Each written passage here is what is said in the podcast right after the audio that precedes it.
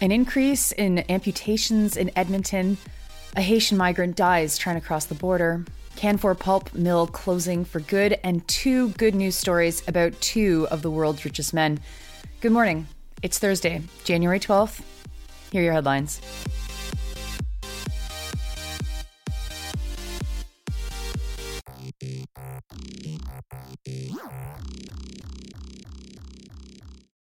This morning, we start with a really grim investigation from CBC Edmonton. A report by Taylor Lambert has found that there's been a major spike in the number of amputations that have been done in the city in the past year. He writes that, quote, there have been more amputations than the previous three years combined, and more than double any other year over the past decade. Temperatures alone don't explain the spike. Instead, it's strained social services that leave people out in the streets or in flimsy shelter overnight, exposing them to the elements and resulting in dying limbs. CBC had asked the Alberta Health Service for this data, and they had responded that they don't track it. But through access to information, they were able to find that there had been a stunning 786 amputations performed in 2021 22.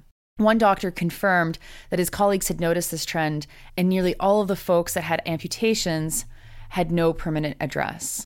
This is a crisis among Edmonton's unhoused population, which is disproportionately indigenous, racialized, queer, and otherwise marginalized. These amputations are mostly related to frostbite, a combination, of course, of the cold temperatures in Edmonton and a lack of access to warm and stable housing. And it's not just these amputations. Lambert writes that, quote, in 2022, Edmonton saw an outbreak of Shigella, a bacteria which causes dysentery and is typically found in areas where people lack access to basic sanitation, unquote. Outreach workers told Lambert that they also had noticed an increase in amputations and that there is a critical need for policymakers and politicians to adopt strategies like Housing First to make sure people have a place to sleep and a place to live that is safe and warm.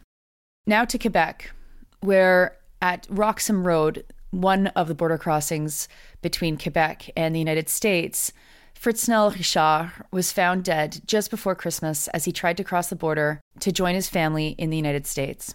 CBC Montreal is reporting that Richard had managed to make contact with his wife just before he died to tell her that he loved her, but he wasn't feeling very well and he might die. He died from hypothermia. Richard and his wife fled Haiti first to Brazil and then to the United States with hopes of making it to Canada, which they managed to do. But once they were here, his wife found that it was very difficult to work. She couldn't secure the right paperwork, and so she went back to the United States. The report by Verity Stevenson says that this is not unheard of, that there have been other Haitian refugees that have come to Canada only to go back to the States after having found it difficult to get work in Canada. Verity quotes Julia Sand from Amnesty International, who blames the lack of safety at the border in part on the fact that the so called Safe Third Country Agreement is still in place. This is the agreement that Canada relies on to reject refugees that come from the United States because it recognizes the United States as a safe third country. This agreement is currently being challenged in the Supreme Court on the basis that it is unconstitutional. Sand said, quote, it's fully within Canada's power to end its involvement in the Safe Third Country Agreement and to allow all asylum seekers to seek safety in Canada. And doing that would help eliminate irregular crossings and eliminate the really dangerous conditions under which people cross between these official ports of entry. It's so heartbreaking to know that Richard was just trying to get to the United States, something that he could have done in a car or on a bus or on a train or on a plane like anybody else. But just because of his status and just because of these laws that he paid for it with his life, a child has lost his father, a woman has lost her husband, and all because Canada refuses to just loosen its border restrictions with the United States. Now to Prince George, British Columbia, where Canfor Pulp has announced yesterday that one of its four Prince George mills will close for good. This means a loss for 300 jobs. The phase out will be finished by the end of March. Workers at the plant are represented by the Union Public and Private Workers of Canada, Local 9, and the layoffs will follow the process outlined in the collective agreement. There's a lot of volatility in the pulp and paper industry in Canada, and these layoffs are related to that. There's slowdowns and other downsizing that's happening, partly blamed on the pandemic and partly blamed on changes in the economy. And finally, some good news this morning. First, the U.S. National Labor Relations Board has formally recognized the Amazon Union at the Staten Island Amazon location. This is the group of activists who were successful in getting that union vote through where so many other attempts have failed at Amazon facilities across the United States. The news was announced by Chris Smalls, one of the lead organizers of the drive, who you might have seen or remembered in many of the videos celebrating the the successful votes. Congratulations to the folks at the Amazon Union Staten Island, and here is hoping for good news at Amazon warehouses across North America, including at the many warehouses in Canada where union drives are currently underway. But enough of Jeff Bezos and hopefully some of his wealth being eaten away by his workers.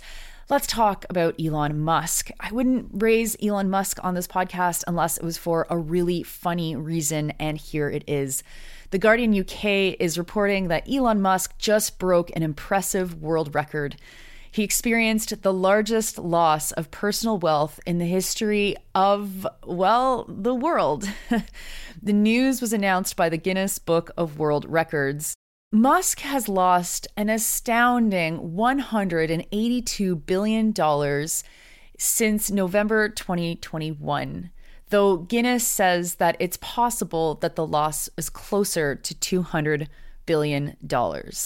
The massive shoot in his wealth is largely blamed on the Tesla stock losing money, though I think that we also, those of us who are addicted to Twitter, can take some glee in the fact that it was probably triggered by Musk's decision to purchase Twitter.